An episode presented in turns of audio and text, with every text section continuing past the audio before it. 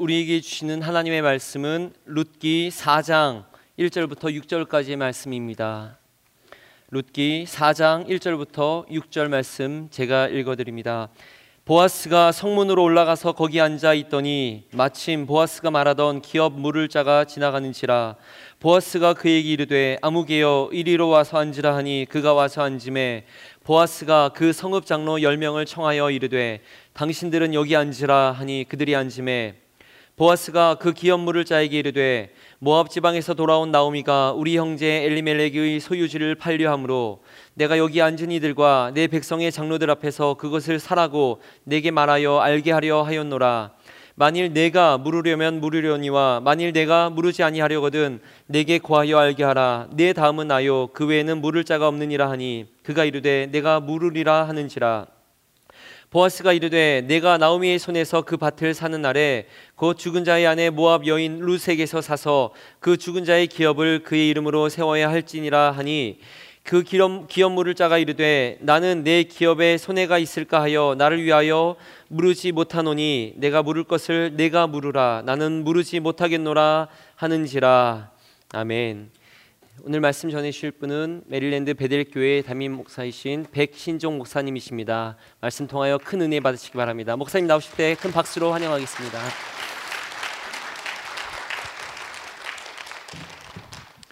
할렐루야. 네, 복된 만남을 허락하신 하나님께 감사드리고 또 귀한 자리 초청해 주신 우리 허봉규 목사님과 또 교회 위에도 감사드립니다. 아, 지난 3일 동안 말씀을 나누면서 아, 마지막 주일 예배 어떤 말씀을 나눌까 고민했는데 오늘 룻기 말씀을 통해서 하나님의 은혜를 함께 나누려고 합니다. 여러분 룻기는 구약 성경에 진주라고 하는 별명을 가지고 있습니다. 그럼 구약 성경에 보면 수많은 하나님의 백성들의 불순종과 죄의 이야기를 기록하고 있는데 그 가운데 영롱하게 빛나는 이방 여인 모압 여인 루시라고 하는 한 여인의 고통과 고난의 문제를 해결하시는 그 여인이 하나님을 바라보고 신실하게 주님을 좇으려고 했을 때 하나님이 베풀어 주신 은혜가 무엇인지를 우리에게 보여주고 있습니다. 그럼 저는 저와 여러분의 삶에도 아, 그런 영롱한 진주와 같은 신앙을 가지실 수 있기를 주님의 이름으로 간절히 축원합니다. 아마 룻기를 읽어보신 분들도 있고 아, 읽어보지 못한 분은 거의 없으리라고 생각을 하지만은요. 그럼 룻기의 내용을 잠시 우리가 생각을 해보면 그럼 엘리멜렉과 나오미 부부가 두 아들을 데리고 흉년에 모압 땅에 이민을 갔습니다. 아, 그 땅에서 어떤 새로운 꿈을 가지고 지냈던 10년 이민 생활의 결과는 비참했습니다. 남편 엘리멜렉이 먼저 세상을 떠나고 그 남은 두 아들을 통해서 혈통을 이어가고자 모압 며느리 둘을 얻어서 결혼시켰는데 그 두 아들마저 속절없이 떠나고 말았습니다. 아, 가지고 온 모든 재산을 다 소비한 이후에 정말 가난한 과부로서 소망 없는 삶을 살아가던 나오미가 베들레헴에 하나님이 다시 자기 백성을 돌아보시사 양식 주셨다는 이야기를 듣고 다시 베들레헴으로 올라가는 아, 이야기를 기록하고 있습니다. 함께 올라갔던 두 며느리 중에 한 며느리 오르바는 다시 모압 땅으로 돌아가고 루시 위대한 신앙 고백과 더불어서 그럼 루시 뭐라고 이야기하냐면 어머님의 하나님이 나의 하나님이요 어머님의 백성이 나의 백성이 되리니 내가 죽음 이외에는 어머니를 결코 떠나지 않겠나이다. 그럼 그렇게 베들레헴으로 올라온 룻이 이삭을 주우며 정성껏 어머니를 봉양하고 있었습니다. 근데 정말 하나님이 그 은혜를 베푸셔서 그가 이삭 줍던 그 땅이 바로 보아스라고 하는 엘리멜렉에 가까운 친족의 땅이라고 하는 사실을 알게 됩니다. 율법에 따라서 나오미가 룻에게 기업 물을 자의 책임을 요구하라. 아, 그래서 3장에 보면 추수 때가 되어서 이제 추수 때가 되면 많은 곡식을 추수해 놓고 일꾼들은 집으로 돌아가지만 아마 주인이 그 추수 마당에서 잠을 자면서 아, 지켰던 것 같습니다. 아, 추수 마당에 누워 있던 보아스에게 들어가서 기업 물을 자의 책임을 요구하는 장면 예, 거기에서 이어지는 이야기가 오늘 4장의 이야기입니다. 여러분 이른 새벽에 보아스가 일찍 일어나서 이 나오미와 룻의 기업 물을자의 책임을 감당해 주기 위해서 그 성읍에 올라간 이야기를 기록하고 있습니다. 우리 1절 말씀을 같이 한번 읽겠습니다. 1절 말씀입니다. 시작. 보아스가 성문으로 올라가서 거기 앉아 있더니 마침 보아스가 말하던 기업 물을 자가 지나가는지라 보아스가 그에게 이르되 아무개여 이리로 와서 앉으라 하니 그가 와서 앉음에 그럼 보아스가 이른 아침에 성문으로 올라갔습니다. 거기서 더 가까운 기업 물을 자를 기다리고 있었습니다. 그럼 이 기업 물을 자라고 하는 단어가 히브리어로는 고엘이라고 하는 단어입니다. 같이 한번 따라하겠습니다. 고엘. 여러분 이 이름을 이 명사를 오늘 여러분에게 좀 선물로 드리고 싶은데요. 고엘 기업 물을 자라고 하는 단어인데 영어로 번역하면 리디머라고 하는 단어로 번역합니다. 구속자, 구세주라고 하는 뜻이죠. 여러분 고엘은 원래 히브리어의 가알이라고 하는 동사에서 왔는데요. 가알은 다른 사람 대신에 어떤 비용을 지불해 주는 사람. 여러분이 어느 식당에 가서 식사를 맛있게 했는데 누군가 그 식사값을 내고 나가 버렸습니다. 여러분 그러면 그 낸 행위를 가알이라고 하고 그 돈을 내고 간 사람을 우리가 고엘이라고 얘기할 수 있는 것이죠. 그럼 고엘은 하나님이 모세에게 주신 율법을 통해서 한 가정에 가장의 죽음으로 인해서 고통당하는 그 고난의 문제를 해결해 주시기 위해서 제정하신 법이었습니다. 그래서 그 고난, 고난의 문제를 경제적인, 사회적인 어떤 혈통적인 문제를 해결해 주는 사람이 바로 기업 물을 자 고엘인데 그 고엘을 기다리고 있었던 것입니다. 그럼 많은 성경학자들이 이 4장 1절을 주해하면서 바로 이 보아스의 모습에 하나님의 모습이 담겨 있다 이렇게 이야기를 합니다. 사랑하는 찬양교회 성도 여러분, 저는 하나님이 마치 보아스가 나오미와 룻의 고난의 문제를 해결하기 위해서 이른 새벽 성읍으로 달려가서 그 문제를 해결해 주었던 것처럼 저와 여러분의 삶에 당한 고난의 문제에도요. 하나님은 지체하지 아니하시고 하나님의 때에 응답하시고 역사하실 줄로 믿습니다. 여러분 사실 하나님은 나오미와 룻이 고난 당하기 훨씬 이전부터요. 이 고난의 문제를 위한 대안을 마련해 놓고 계셨습니다. 그러니 보아스라고 하는 인물을 우리가 성경에서 살펴보면 아주 흥미로운데 그 할아버지는 모세가 이스라엘 백성들을 데리고 출애굽할 때 유다 지파의 족장 나손이라고 하는 사람이 바로 보아스의 할아버지였습니다. 여러분 이 나손의 아들이 살몬인데 여러분 이 살몬은 여수와서에 보면 여리고 성을 함락하기 이전에 여리고 성에 두 명의 정탐꾼을 보내는데 그 중에 하나가 살몬이었습니다. 그럼 우리가 잘 아는 대로 라합의 이야기가 있죠. 여리고 정탐꾼들이 들어갔다가 스파이로 에, 스파이라는 사실이 밝혀지고 이 여리고 군인들의 추격을 받게 됐을 때 기생 라합의 집에 올라가서 그 옥상에 삼대 뒤에 숨어서 목숨을 부지했습니다. 그리고 창밖에 붉은 줄을 드리워 내리면 하나님께서 이 여리고 성을 무너뜨릴 때 예, 이 집에 속한 모든 사람이 구원을 받게 될 것이라는 약속을 가지고 여리고 성에 유일하게 구원받은 가정이 라합의 가정이었습니다. 근데 마태복음 1장 5절 말씀에 보면 살모는 라합에게서 보아스를 낳고 여러분 보아스는 바로 그 여리고 기생의 아들로서 태어나서 여러분 아마 경건한 유대 사회에서 성장하면서 여리고 기생의 아들이라는 이름 아래 이방 여인이 당하는 고통이 무엇인지를 누구보다 잘 알고 있었던 보아스가 그럼 모압 여인 룻의 이야기를 듣고 그가 그 어머니를 위해서 희생하고 헌신한 이야기를 듣고 그 고통받는 과부들을 위한 고엘의 책임을 감당해 주고자 애쓰고 있는 것입니다. 여러분 오늘 본문 말씀해 보니까 보아스가 드디어 그 기업 물을 자 고해를 만나게 됩니다. 그리고 뭐라고 이야기하냐면 1절 말씀에 아, 이렇게 이야기합니다. 보아스가 말하던 그 기업 물을 자가 지나가는지라. 여러분 한글 성경에서는 서술문으로 되어 있는데 히브리 성경에 보니까 감탄문으로 되어 있습니다. 바힌네이 자 보라 하 고엘 아, 하라고 하는 단어가 정관사인데요. 바로 그 고엘이 그 기업 물을 자가 오벨 지나가는지라. 그럼 히브리어로 한번 성경을 따라해 보실까요?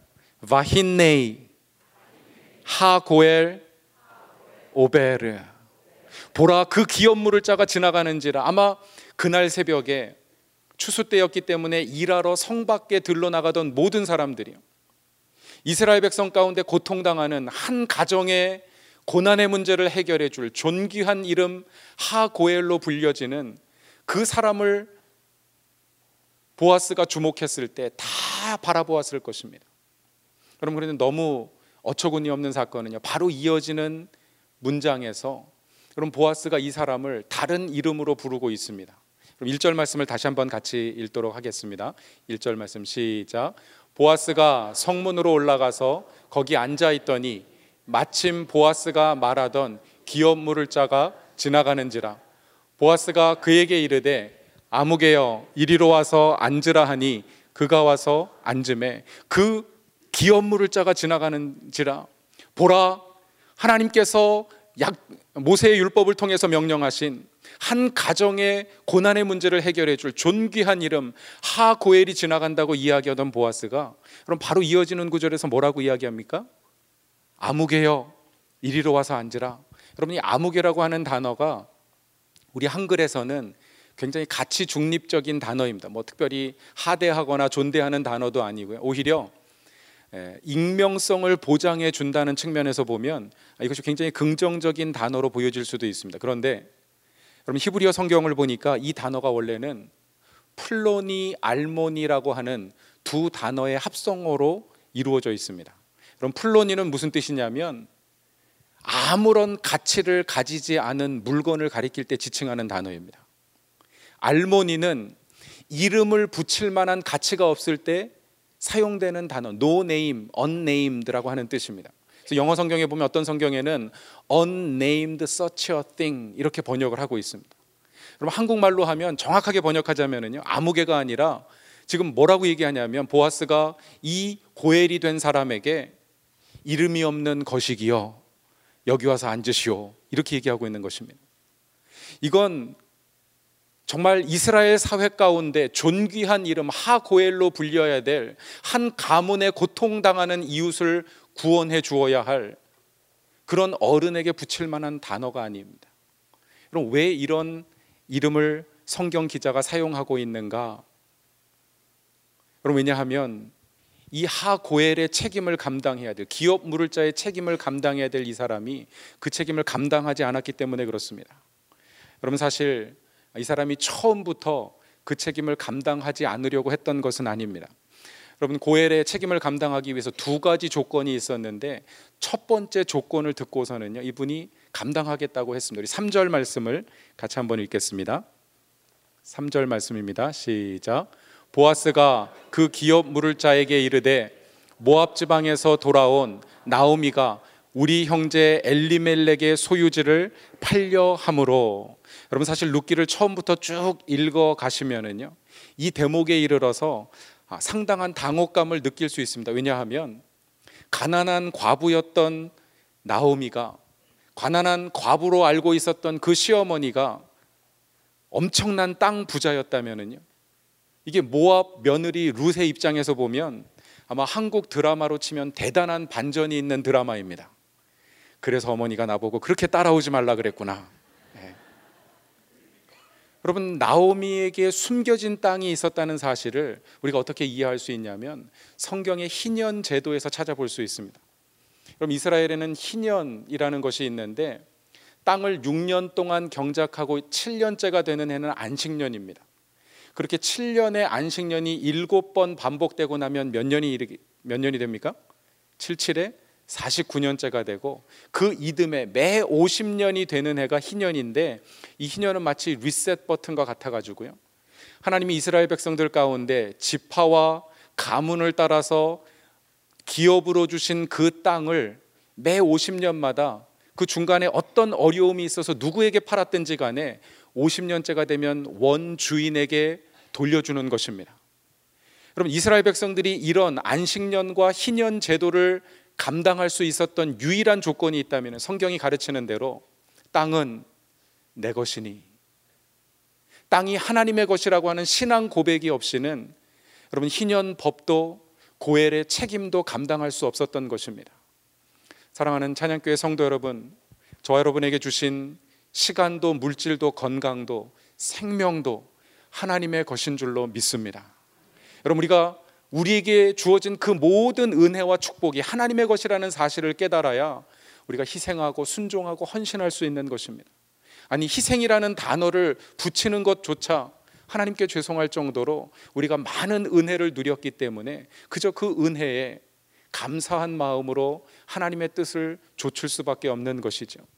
그럼 이 사람도 처음에는 나오미에게 땅을 다시 구입해 줘야 된다고 하는 그 조건에 동의했습니다. 그런데 두 번째 조건을 듣고는 그가 마음을 바꾸었습니다. 그럼 두 번째 고엘의 조건이 무엇이냐면 바로 5절 말씀인데요. 우리 5절 말씀을 같이 한번 큰 목소리로 읽도록 하겠습니다. 5절 말씀입니다. 네. 네, 보여주시면 같이 읽겠습니다. 네, 같이 읽습니다. 시작. 보아스가 이르되 내가 나오미의 손에서 그 밭을 사는 날에 곧 죽은 자의 아내 모압 여인 루색에서 사서 그 죽은 자의 기업을 그의 이름으로 세워야 할지니라 하니 보아스가 이르되 내가 나오미의 손에서 그 밭을 사는 날에 사실은 나오미가 그 땅을 소유한 것이 아니고요. 이스라엘에서 땅을 팔 때는 아, 그 희년까지의 연수를 남은 연수를 계산해서 그 땅에서 얻을 수 있는 소산을 환산해 가지고 땅을 팔게 되어 있습니다. 그리고 그 땅을 다시 구입할 때는 남은 희년까지의 연수를 다시 계산해 가지고 소득을 얻을 수 있는 그 비용을 환산해서 땅을 다시 회복할 수 있는 것입니다. 그러니까 나오미에게 그 땅을 다시 회복해 줄 때 한 가지 더 조건이 있는데 바로 룻을 통해서 죽은 자의 이름으로 그 기업을 이어가야 된다. 이 말은 무슨 말이냐면요. 룻과 결혼해서 아들을 낳아서 그 아들이 내 자식이 아니라 이미 죽은 가까운 친족의 이름을 이어서 그 땅을 소유하게 만들어 줘야 된다는 것입니다. 그럼 이 사람이 이야기를 듣고 룻과의 결혼을 거부했습니다. 왜 룻을 거부했을까요? 여러분 룻은 사실 그 당시 베들레헴에서 현숙한 여인으로 시어머니를 잘 섬기는 그런 어떤 효부로서 이름난 여인이었습니다. 그럼 그런데 왜 룻과의 거인, 결혼을 거부했는가? 여러분 성경학자들이나 설교자들이 여러 가지로 어, 가능성을 제시하는데요. 제가 보니까 가장 가능성이 낮은 첫 번째 이유가 뭐냐면 어떤 분들은 아마 룻이 그렇게 매력적이지 않았기 때문에 결혼을 거부했을 것이다. 여러분 그렇게 생각을 합니다.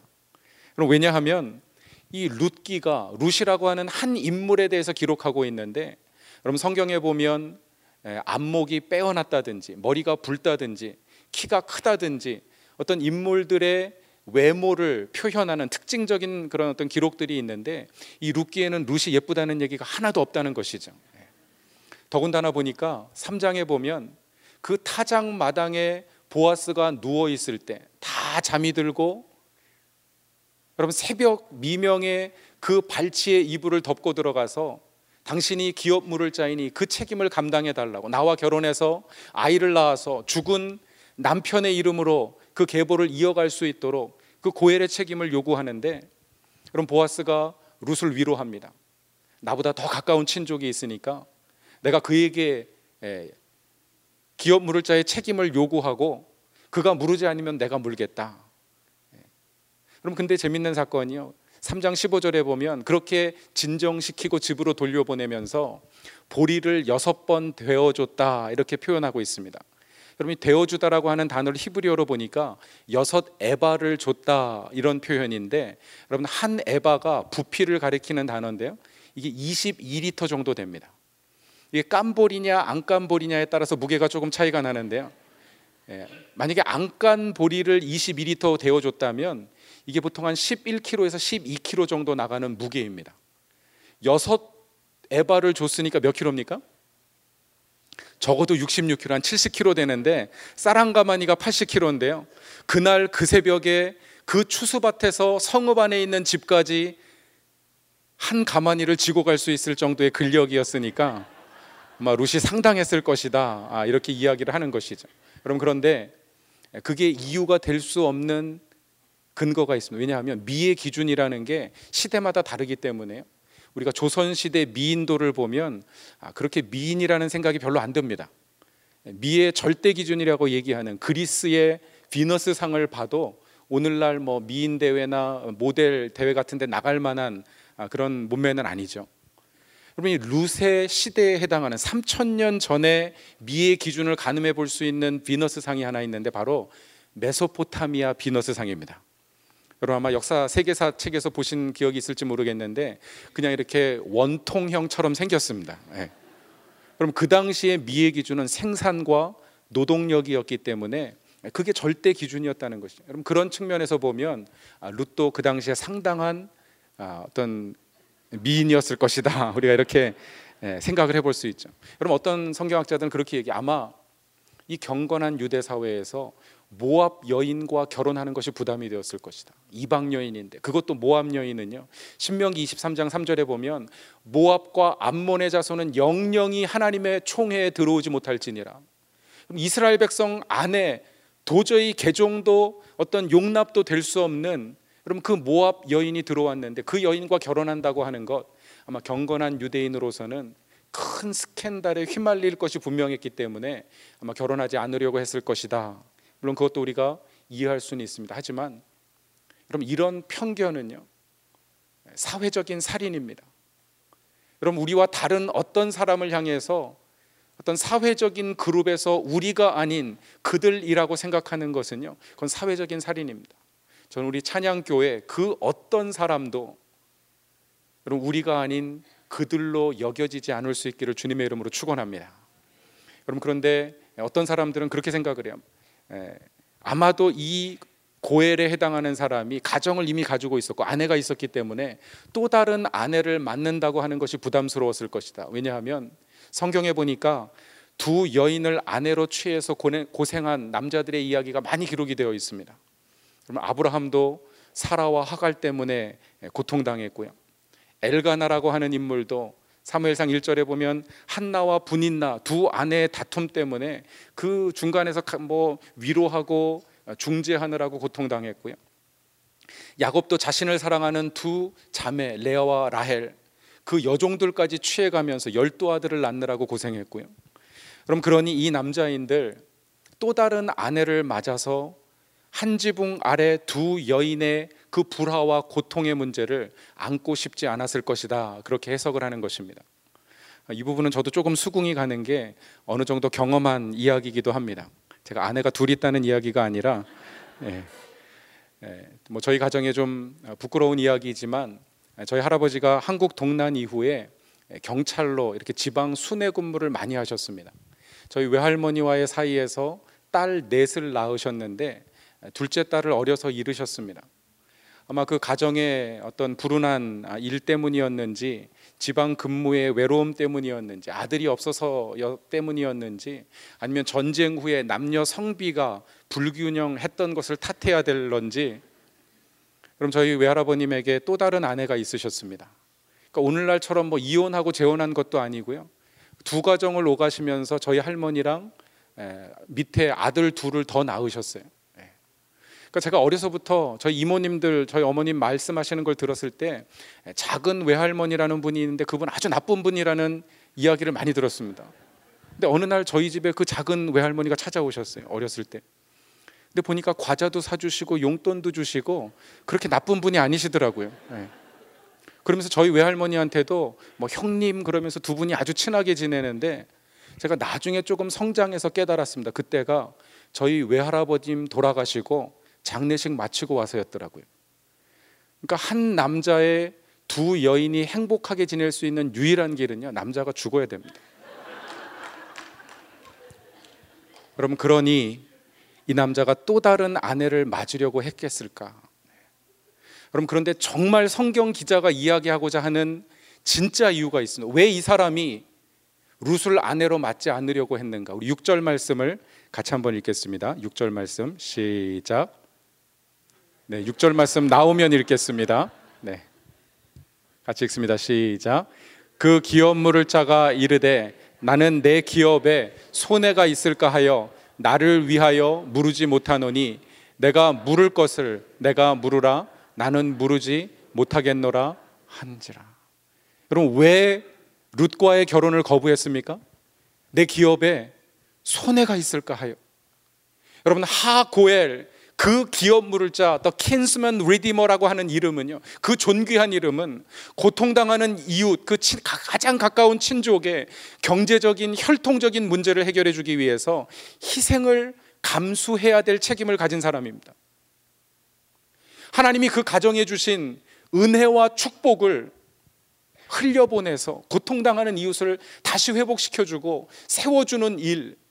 여러분 이것은 하나님께서 하셔야 될 일인데 그 존귀한 일을 이스라엘 백성 가운데 맡겨주신 것입니다. 근데 그 일을 하지 않겠다는 것입니다. 성경이 요구하는 하나님이 이스라엘 백성 가운데 기대하신 명령하신 그 일을 하지 않겠다는 것입니다. 그럼 아마도 그래서 성경 기자는 이 사람의 이름을 기록하지 않았을 것입니다. 그럼 이게 유대 지파 다윗 왕가의 이야기인데 그럼 누구나 그 유대 지파의 족보를 조금만 살펴보면 엘리멜렉과 보아스 이외에 그 사촌 지간 중에 한 사람밖에 없는 그 사람의 이름은요 누구든지 알 수 있었을 것입니다. 그럼 그런데 그 이름을 기록하지 않은 이 사람 아마도 처음에 나오미에게 땅을 사주면 이 연로한 나오미가 그 땅에서 경작하면서 살다가 죽고 나면 그럼 그 재산은 가장 가까운 친족이 고엘법에 따라서 물려받을 수 있기 때문에 일종의 투자라고 생각했을 것입니다. 자기에게 유익하다고 생각했을 것입니다. 그럼 그런데 룻을 아내로 맞아서 죽은 자의 이름으로 아들을 낳게 되면 그가 땅을 다시 사기 위해서 투자했던 모든 돈은 고스란히 그 가문의 재산으로 남게 되는 것입니다. 그러니까 손해가 될까봐 감당하지 않겠다는 것입니다. 그럼 저와 여러분의 모습은 어떻습니까?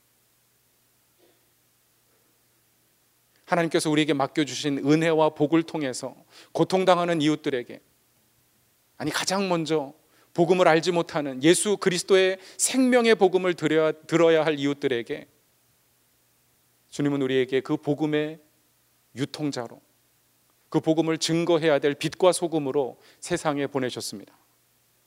여러분 그런데 내게 손해가 있을까봐 내게 별 유익이 되지 않기 때문에 여러분 그 일을 감당하지 않는다면 여러분 우리가 마지막에 하나님 앞에 섰을 때 뭐라고 말할 수 있겠습니까? 여러분 성경은 하나님이 우리의 고엘 되신다고 이야기하고 있습니다. 그럼 제가 언급한 대로 외삼촌이 두 분이 계시다고 말씀드렸는데 뭐 아버지가 아버지의 역할을 감당하지 못했기 때문에 저희 외삼촌들도 어려서부터 고생을 많이 하셨습니다. 누님들의 도움으로 대학을 졸업하고 겨우 가정을 이루어서 살아가던 분들이셨습니다. 아, 그런데 제가 대학교 1학년 때 저희 큰 외삼촌은 아, 큰 교통사고를 당하고 몇 주 지나지 않아 가지고 아, 주무시다가 뇌출혈로 세상을 떠나게 되었습니다.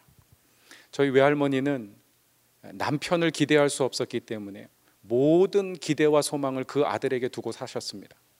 그 아들의 죽음으로 인해서 큰 절망과 고통을 느끼시면서 어, 힘들어 하시던 모습, 수년 동안 힘들어 하시던 모습을 기억합니다. 저희 막내 삼촌은 제 대학 선배고 제가 대학교 2학년 때 총신 신대원에 입학해서 전도사로 사역을 하고 계셨는데 제가 대학교 4학년 되던 해에 중고등부 그 지도하던 아이들을 데리고 강원도에 수련에 가셨다가 그 홍천 강에 물에 빠진 고등학생 하나를 건져내느라고 그 물에 휩쓸려서 익사하셨습니다. 막내 아들이 죽었다는 이야기를 예, 어머님께 하면 당장이라도 돌아가실까봐 저 이모님들과 어머님이 예, 그 이야기를 숨겼고요. 나중에 제가 미국으로 이민 가고 나서 예, 막내 아들도 친척들이 있는 호주로 이민 갔다고 아, 거짓말로 그렇게 이야기를 했습니다. 그럼 그 이후에 한 10년이 넘도록 아, 제가 한국에 들어가도 외할머니를 뵐 수가 없었습니다. 저 이모님들이 신종아 너를 보면 막내는 왜 한국 안 오냐 물어보실 텐데 우리가 감당할 수가 없다. 할머니 안 뵀으면 좋겠다. 10년 한참이 지나고 나서 할머니를 뵈러 가자는 어머니 말씀에 뵈러 갔더니 이미 치매가 오셔서 알아볼지 못하시는 어, 그런 어, 상황이었습니다. 제가 대학을 어, 졸업할 무렵에 저도 신대원 입학을 준비하고 있었기 때문에 4학년 때 외삼촌이 돌아가셨다는 이야기를 듣고 그 홍천 병원에 가서 주검 앞에서 저도 큰 슬픔 가운데 제가 하나님께 그렇게 기도한 적이 있습니다. 하나님, 제가 두 몫을 섬기겠습니다. 외삼촌이 하나님 앞에서 서원하고 못다한 모든 사명을 제가 감당하겠습니다. 그럼 그때가 결혼한 지 9개월 된 저희 외삼촌이 새 신랑 때였습니다. 어, 저는 아마 그 서원을 하고 잊어버렸던 것 같습니다. 근데 돌이켜 보니까 제가 룻기 말씀을 몇 번 설교하기 위해서 준비하면서 돌이켜 보니까 제가 그간에 선교사로 살아오면서 또 이민교회 한국교회 목회자로 섬기면서 지금 담임 목회를 하면서 정말 치열하게 주님을 섬기기 위해서 살아왔다는 사실을 다시 한번 생각하게 되었습니다. 그러면서 깨닫게 된 것이 아 내가 외삼촌의 고엘로 살기 위해서 노력했구나. 그럼 그렇게 생각하고 나니까 제 인생의 무게가 굉장히 버겁게 느껴졌습니다. 내가 남은 삶도 그렇게 살아야 되는가? 근데 어느 순간 마치 주님께서 제 모든 짐을 벗겨 주시는 것처럼요. 마태복음 11장 28절 말씀대로 수고하고 무거운 짐진 자들아 다 내게로 오라 내가 너희를 쉬게 하리라. 그럼 마음속에 그런 음성이 들렸습니다. 내가 내가 했다. 생각해 보니까 제가 한 것이 아니라 주님이 다 감당하신 것입니다. 저희 외삼촌이 주님을 사랑하기 때문에 주님을 위해서 그 삶을 헌신했듯이 제가 외삼촌의 삶을 대신한 것이 아니라 그 주의 복음을 위해서 주님께서 가신 그 길을 쫓기 위해서 헌신한 것이고 돌이켜 보니까 하나님이 모든 것을 다 공급해 주셨습니다. 때마다 좋은 영적인 멘토들을 만나게 하셨고요. 좋은 사역의 길을 열어 주셨고 제가 금요일 날 저녁에도 간증했지만 제가 선교지에서의 삶을 돌이켜 보니까 제가 시작한 사역이 하나도 없더라고요. 하나님이 다 감당하게 하셨고 지금 목회 현장에서도 그저 하나님께서 앞서 행하시는 일들을 바라보면서 쫓아가는 것이 그것이 사역이고 삶이고 감사요 기쁨이라는 사실을 고백할 수밖에 없습니다. 여러분 성경은 하나님이 우리의 고엘이 되신다고 말하고 있습니다. 이사야서 43장 1절과 3절 말씀해 보니까 야곱아 너를 창조하신 여호와께서 지금 말씀하시느니라. 이스라엘아 너를 지으신 이가 말씀하시느니라. 너는 두려워하지 말라. 내가 너를 구속하였고 여러분 구속이라고 하는 단어가 바로 고엘이라고 하는 단어입니다. 내가 너를 너의 모든 죄의 값을 그 고통의 문제를 삶 속에서 일어날 수 없는 그 절망의 값을 다 지불해서 다시 회복시켜 주겠고 약속하신 것입니다. 3절에 보니까 대전아 여호와 내 하나님이요 이스라엘의 거룩한 이요 내 구원자이민이라. 여러분 이 구원자라는 단어가 바로 고엘이라는 단어입니다. 내가 너의 모든 죄의 값, 고난의 값을 다 지불해 주겠노라. 사랑하는 찬양교회 성도 여러분, 저는 하나님께서 여러분 삶에 당한 고난의 문제, 그것이 질병이든 경제적인 어려움이든 신분의 문제이든 가정과 어떤 관계의 문제이든 자녀의 문제이든 하나님께서 그 모든 고난의 문제를 다 지불해 주신 줄로 믿습니다. 여러분 우리의 영원한 고엘이 되신 그 하나님 우리의 모든 죄와 고통의 문제를 해결해 주시기 위해서 독생하신 아들을 아낌없이 우리에게 내어 주신 그 하나님의 사랑을 경험하고 나면 여러분 우리도 그 고엘의 증인된 삶을 살아야 할 줄로 믿습니다. 여러분 한 주간 일터에서 가정에서 여러분에게 주어진 수많은 관계 가운데 우리의 유일한 소망이 되시는 우리의 유일한 기업 물을 자 고엘이 되시는 예수 그리스도를 담대하게 증언하실 수 있기를 주님의 이름으로 축원합니다. 그래서 우리가 예수님을 The Redeemer 하고엘이라고 부르는 것입니다. 우리의 구속자. 그럼 우리의 유일한 소망이 되시는 예수 그리스도와 더불어 남은 삶을 살아가실 뿐만 아니라 그럼 그 주님을 증거하기 위하여 우리에게 주신 건강도 물질도 생명까지도 내어드려 여러분의 남은 삶이 하나님 앞에 존귀하게 쓰임 받을 뿐만 아니라 우리가 그 주님을 마지막 호흡을 내쉬고 그 주님을 만났을 때 잘했다. 착하고 충성된 종아 칭찬받는 저와 여러분 되시기를 주님의 여러분 다시 한번 축원합니다. 기도하겠습니다. 그럼 우리가 말씀을 기억하면서 함께 기도하겠습니다. 하나님은 이스라엘 모든 백성들이 고난 받는 친족을 위한 고엘로 살아가기 원하셨습니다. 그래서 법으로 제정하시고 누구든지 언제든지 고통당하는 가장 가까운 친족을 위하여 헌신하고 시, 어, 희생하는 삶을 살게 하셨습니다. 그럼 마찬가지로 예수님께서는 제자들을 부르셔서 또 다른 제자들을 말씀으로 세우게 하셨고 여러분이 생명의 복음을 위하여 우리의 남은 삶을 사용하기 원하십니다. 하나님 한 주간 가정에서 일터에서 우리가 살아가는 모든 삶의 관계 가운데 생명의 주인 되신 예수 그리스도 우리의 참 고일이 되시는 그리스도를 증거하는 삶을 살게 해 주시옵소서. 우리 같이 한번 기도합니다. 거룩하고 존귀하신 하나님 감사합니다. 오늘 이 주일 또 복된 만남을 허락하시고 무엇보다 우리를 위하여 생명을 아낌없이 내어 주신 예수 그리스도 정말 온전한 기업 물을 자가 되신 주님을 바라보게 하시니 감사드립니다.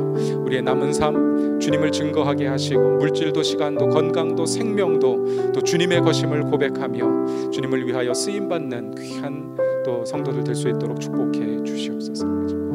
거룩하고 존귀하신 하나님 감사합니다. 우리에게 새 생명을 주시기 위하여 독생하신 아들 예수 그리스도를 이 땅에 보내주신 그 하나님의 사랑으로 인하여 감사합니다. 우리가 그 사랑을 충만히 누릴 수 있게 도와주시고 우리의 남은 삶 죄와 고난의 값을 다 지불하신 주님 안에서 온전한 은혜와 평강을 누릴 수 있도록 인도해 주시옵소서. 하나님뿐만 아니라 우리에게 주신 물질도 시간도 건강도 생명도 주님 이 복음을 증거하기 위하여 하나님 쓰임 받기 원합니다. 거룩한 희생을 통하여 하나님의 구원 역사가 우리 삶의 이야기 가운데 온전히 나타날 수 있는 하나님 그래서 간증과 정말 예수 그리스도의 생명의 복음이 살아나는 삶을 살아갈 수 있도록 한 주간 우리 모든 성도님들 걸음걸음 인도하시고 동행해 주시옵소서 감사드리며 예수님 이름으로 기도드리옵나이다 아멘.